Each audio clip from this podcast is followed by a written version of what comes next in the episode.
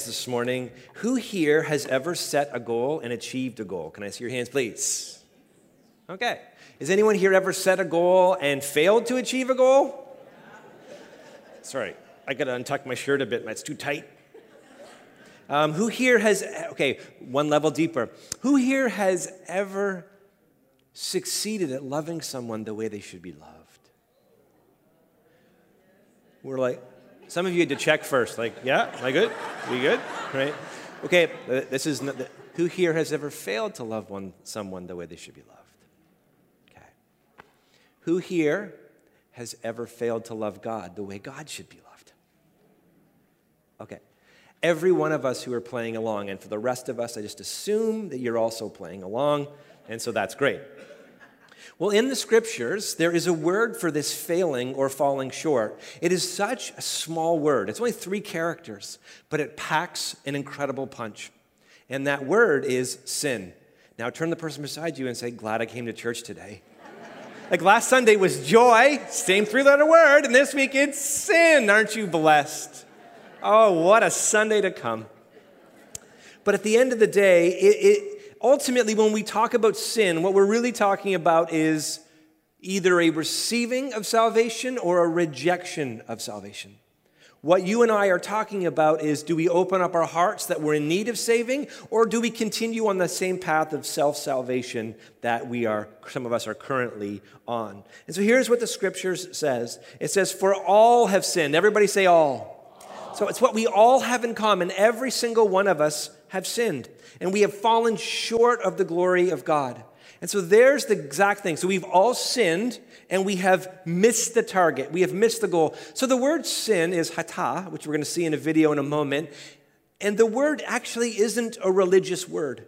It literally it comes with a lot of religious understanding now. There's a lot of things tied to it, but really it's the understanding that there is this mark that we went for, but somehow we miss. And so the, Paul says to the church in Rome that all of us have missed the mark. We have hatad. We have aimed for the glory of God or the holiness of God, and in and of ourselves we miss. Now some of us like to boast, I didn't miss by much, and you missed by a lot. But how many of you know in hockey, if you hit the post or you hit the boards, it doesn't matter. It's not a goal. So we don't boast in our missing. We missed. And so as we look at what the, the whole heart of the video is, can, can we watch it or did it just go down back there? We're good? All right, let's go. Most people assume the Bible has a lot to say about how messed up humans are, and that's true. It's also true that the Bible's vocabulary about this topic sounds odd to modern people, using words like sin, iniquity, or transgression. And so the Bible's perspective on the human condition is often ignored or treated as ancient and backwards. This is really unfortunate. Because through these words, the biblical authors are offering us a deeply profound diagnosis of human nature.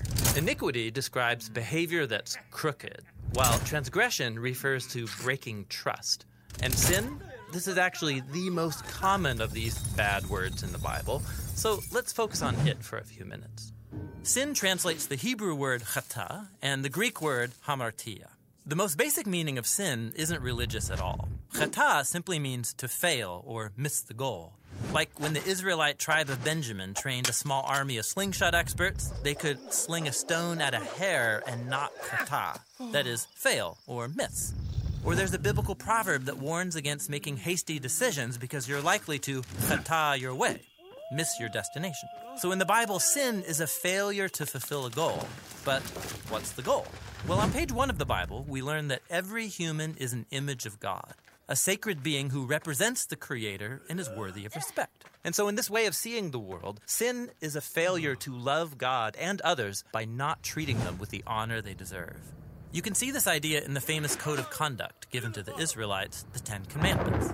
Half of them identify ways you can fail at loving God, and the other half name ways you can fail at loving people. And the fact that both kinds of failure are combined shows that failing to honor God is deeply connected to failing to honor people. This is why in the Bible, sin against people is sin against God. Like when Joseph refuses to sleep with the wife of Potiphar, he says, How could I sin against God? In Joseph's mind, failing to honor a human made in God's image is a failure to love God. And so, sin is a failure to be truly human. But there's more. A fascinating thing about sin in the Bible is that most of the time that people are failing, they either don't know it or even worse, they think they're succeeding. Like when Pharaoh wants to build Egypt's economy and protect national security, in his mind, this justifies enslaving the Israelites. He thinks it's good, and he's totally unaware that it's an epic fail. Or when King Saul is chasing David around the wilderness trying to kill him, he thought he was bringing a criminal to justice until he realizes he's the corrupt one. And he says, I have sinned. I am the failure. So sin is about more than just doing bad things. It describes how we easily deceive ourselves and spin illusions to redefine our bad decisions as good ones. So, why are humans such bad judges between moral failure and success? Well, the first appearance of the word sin in the Bible offers an insight. There are these two brothers, Cain and Abel. Their parents had just given in to this beastly temptation to redefine good and evil by their own wisdom, and now Cain is faced with a similar choice. He's jealous and angry that God has favored his brother, and so God warns him if you don't choose what is good, Chata is crouching at the door, it wants you, but you can rule over it. So in these stories, sin, or moral failure, is depicted as this wild, hungry animal that wants to consume humans. And we know how that story ends. The Bible is trying to tell us that failed human behavior, our tendency towards self deception, it runs deep. It's rooted in our desires and selfish urges that compel us to act for our own benefit at the expense of others. And it leads to this chain reaction of relational breakdown. This is why in the New Testament, the Apostle Paul describes hamartia as a power or a force that rules humans. In his words, we are slaves to sin. He even says sin lives in us, so that the things I don't want to do, that's what I do. So, with the word sin, the biblical authors are offering a robust description of the human condition. It's a failure to be humans who fully love God and others. It's our inability to judge whether we're succeeding or failing. And it's that deep, selfish impulse that drives much of our behavior. This is not a pretty picture of ourselves, but if we're honest, it's realistic. This is why in the Bible, the story of Jesus is such good news. He's depicted as the Creator become a truly human one who did not fail to love God and others. That is, he did not sin. And yet, he took responsibility for humanity's history of failure. He lived for others and he died for their sins and he was raised from the dead to offer them the gift of his life that covers for their failures. Or, in the words of the apostles, he committed no sin, yet he carried our sins in his body on the cross, so that we might die to our sins and live to do what is right. And that's the story behind the biblical word for sin. For all of us here this morning, whether you're live or watching online, every single one of us have sinned. So everything, every single one of us, that if the target again is God's holiness, it's His glory, it's His perfection, then every single one of us have fallen short. It doesn't matter how much we boast and how short we fell, we've all missed it. Quick review what we just watched. Sin then is then that word, this word that says that we've failed to hit the goal. We've failed to hit God's standard of perfection. Iniquity then is when we fail, we as humans have this tremendous ability for self justification. All of us have it. And so iniquity is another word that we look at in terms of sin, but it means simply that our behavior becomes crooked. So we think we're seeing straight, but we're not seeing straight. Has anyone here ever looked back and said, now what I know there, I would have done that differently? But in the moment, it's all you could see. And so iniquity, that's the word there. And then the other word is transgression, which we saw, which transgression is breaking trust. It's when you and I not only break trust with one another, but we, we don't trust that God is who He says He is. We don't trust what His Word says, that He'll do what His Word says that He will do. And in that place, we transgress. And so remember Jesus, we go back to the beginning of the summer. For those of you who are just joining us today, I'll catch you right up. It's Mark 12, chapter 30, verses 31. We've all sinned, all fallen short, none of us hit the target. And then when Jesus sums up the entire law, all of the Old Testament, everything that he was talking about, he uses the Shema. And he goes back to Mark 12, 30, 31. And he said, You shall love the Lord your God with all your heart. Everyone say all. With all your soul, and with all your mind, and with all your strength. All, all, all, all. Not half, not three quarters, not just, you know, a measured amount. We're called to go all in, all your heart, all your soul, all your mind, and then all your strength. And then he immediately ties again. The second is this you shall love your neighbor as yourself.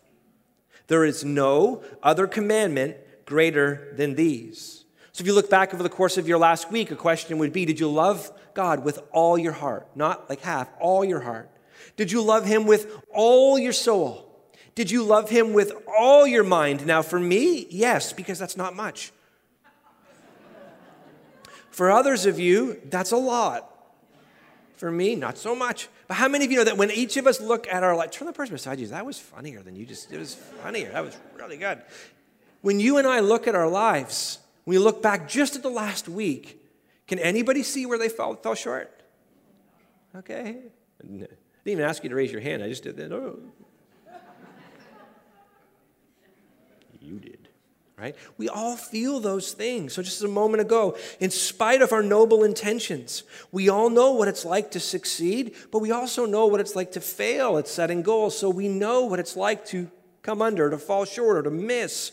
We all know what it's like to not love someone as they should be loved. Every single one of us knows that. And then ultimately, when we can't love one another, sometimes it shows that we don't trust who God is because we take it into our own hands. So we don't love God the way that God should be loved. So therefore, the question becomes not are we sinners or do not not does humanity struggle with sin but what do we do to get rid of it? That's really the central question. And what the gospel preaches over and over and over and over and over again is the gospel is not that you're a bad person in order to become a good person. You have to do what his word says and you got to start hitting the mark all on your own effort all on your own strength. That's why when you look at the world you can sometimes say why is it that people who don't know jesus are nicer than people who know jesus why, why is it sometimes that people who don't know Jesus are more generous and kind than people who know Jesus? Because the gospel isn't that you and I are bad people and then we become good people. No, the gospel is that we're dead people that are born again, that we are in need of saving, that we are in need of grace. And ultimately, it's not just saving grace that you and I need, it is sanctifying grace. It is grace, that's a big word that simply says that transforms us every day to look less like our sinful nature and more and more and more and more, inch by inch and yard by yard and mile by mile or kilometer by kilometer, whatever metric ton you, you want to use, that we look more like Jesus over the course of our lives. That's the heart of the gospel. And the gospel is your strength, my strength, is not enough. We're always going to fall short. But when we stand in the sufficiency of Christ, He alone hit the mark, and in Him, He can enable us to hit the mark because we are full of His Holy Spirit. You with me? Okay. There's a pastor in the United States, his name is Mike Todd. He told the story, he has a church in Oklahoma called Transformation Church. He's a preacher, preacher, preacher, preacher, preacher. He tells the story that every single Sunday, every single Sunday when they're leaving church, his daughter says to him, Dad, well, he's from the South, so he says daddy. I just can't say that word, I'm just repressed. So um, we're British. Okay, our background's British. Daddy doesn't come up. It's like father, or like, doesn't work that way. Um, anyways, so she says, You know, Daddy, can, can we stop and get a slushy? That's what he says to his daughter. Her daughter says to him. And then sometimes he doesn't answer her and says, Daddy, can we stop and get a slushy? And when her father says yes, it settles it. His daughter has never one time, he tells the story, his daughter has never one time said this Dad, do we have enough money in the bank to get a slushy? She don't care. Dad, does it fit in the budget for you and I to get a slushy? She never asked that question. Why? Because that's the father's concern, not the daughter. For you and I to trust God at His word is not childish, but it is childlike. Some of you have matured out of faith. Because you simply, when you read the word, every experience that may be different to what the word says, that defines your belief system, not what His word says. And so I'm not asking you to be childish and to deny all those experiences. What I'm asking you to do is what we've been doing this entire service is to get to a point where you say, in spite of what I see and what I experience, the cross has the final word. And whether on this side of eternity or that side of eternity, Jesus, you're going to be glorified in and through my life, no matter which way.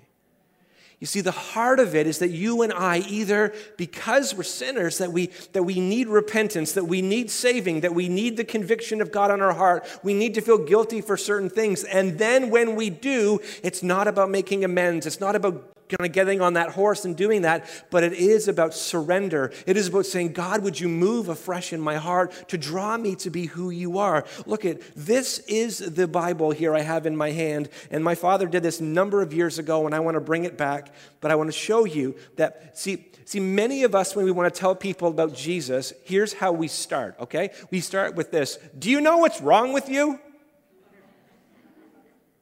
We want to start that they're a sinner. But that's not where the story starts. Have you noticed most people don't respond well to, Do you know what's wrong with you? Why wasn't their heart open to that? It doesn't work that way because that's not how the story starts. No, the story starts right here that you and I were created in the image and likeness of God. That's how it starts. That you and I are created in the image and likeness of God. But along the way, humanity rejects God. They fall short by trying to be like God without God. Kind of like we're doing in 2019 still, over and over and over and over again. And so the beginning of the Bible doesn't start with brokenness, it starts with beauty, it starts with perfection, it starts with relationship, it starts absolutely spectacular. You see, and if we fail to understand that, then the whole thing we understand about religion is trying to not make us bad people. But that's not the gospel. The gospel, again, hopefully that you grow and stop doing bad stuff. But no, no, no. The gospel is actually trying to restore you to what God already intended, originally intended. It's not just what are you saved from, it's what are you saved to. And you and I are saved to something different. We are saved from sin, but to something original to the heart of his intentions. You know, this is great. So, this right here was perfection. This is God working in the mess of humanity. This is perfection. This is the person sitting beside you. Not you, you're this, I know. But them,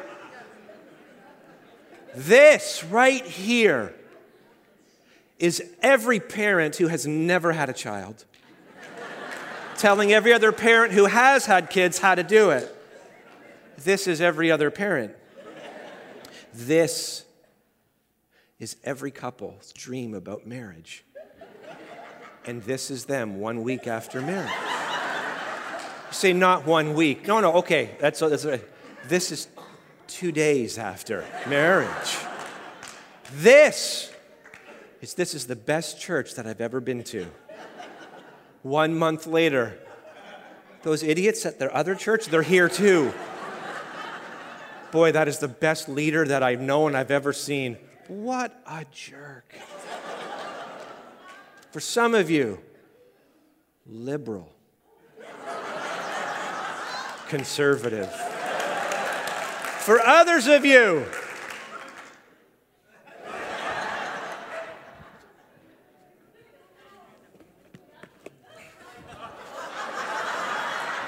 For others of you, liberal, conservative. The opinions expressed in the preceding minute are those of the participant and do not necessarily reflect those of Life Center. In other words, for you and I, it's always easier to see the brokenness in others than it is to see the story in ourselves.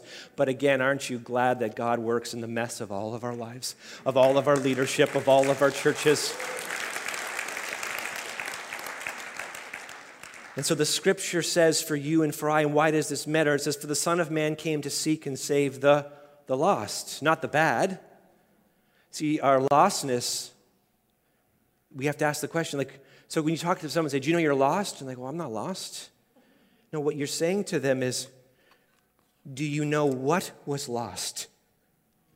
You've lost, we've, humanity in and of our own self are losing relationship with God the space of redemption, the space of reconciliation, the space of everything he does. So, again, if you start the story of brokenness, at best you're giving them a half story, but we want to start the whole story. That's what God is trying to restore in our hearts and in our lives. No question, there is good and bad, again, but the story of the Bible is not our badness. It is as a result of sin, there is something that we lose, there is something that is lost from our lives. So, when you look through the scriptures, all of us admit that we fall short. All all of us admit that we don't love God the way that He should be loved. And as a result of that, we don't love one another the way that we should be, do- should be loved. This isn't like a some of us, this is like an all of us condition that we have. And again, I am thankful that where sin abounds, grace abounds all the more. And everybody said, However, there is this word that we need to talk about over and over again in the church, which is repentance. Grace does not just give you the license to do whatever you want and God has to forgive because it's who He is. That's not a heart of repentance. That's actually a, confession of lostness, of brokenness.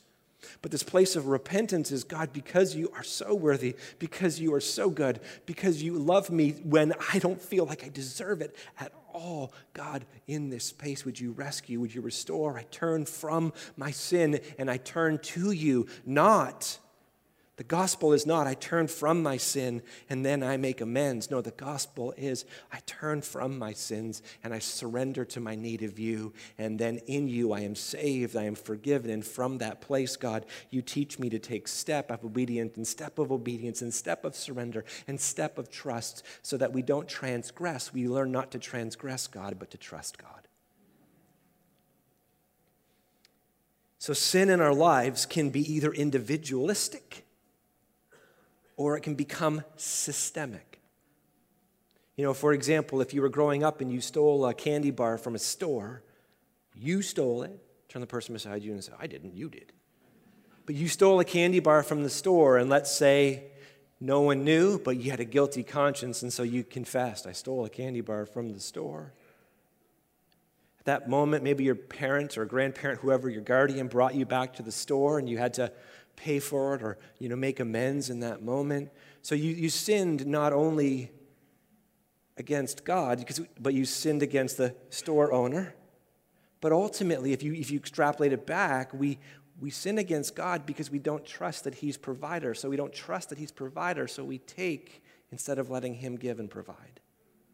And so it's this interlinked, it's interwoven thing. And let's just say that little boy or that little girl's heart remains unchecked you can see that theft can actually grow larger and larger and larger larger, and we can actually delude ourselves. What we have seen in our lifetime executives take the entire pension fund of companies, of people who work at the company, which is theft. It's the same theft, but it becomes systemic, which is rooted in entitlement that I deserve, they don't deserve because I am better than. So sin is not only individualistic, it's also systemic. Can get rooted in a company, it can get rooted in a culture, it can get rooted in a family, it can get rooted in a neighborhood. So again, it's not only this individual thing, but it's this thing that breaks down. And so every single one of us, every single one of us, here's a great quote that I read. I don't know who said it, but I was going to read the quote. One of the things that didn't change in humanity as a result of sin is that we are all culture creators.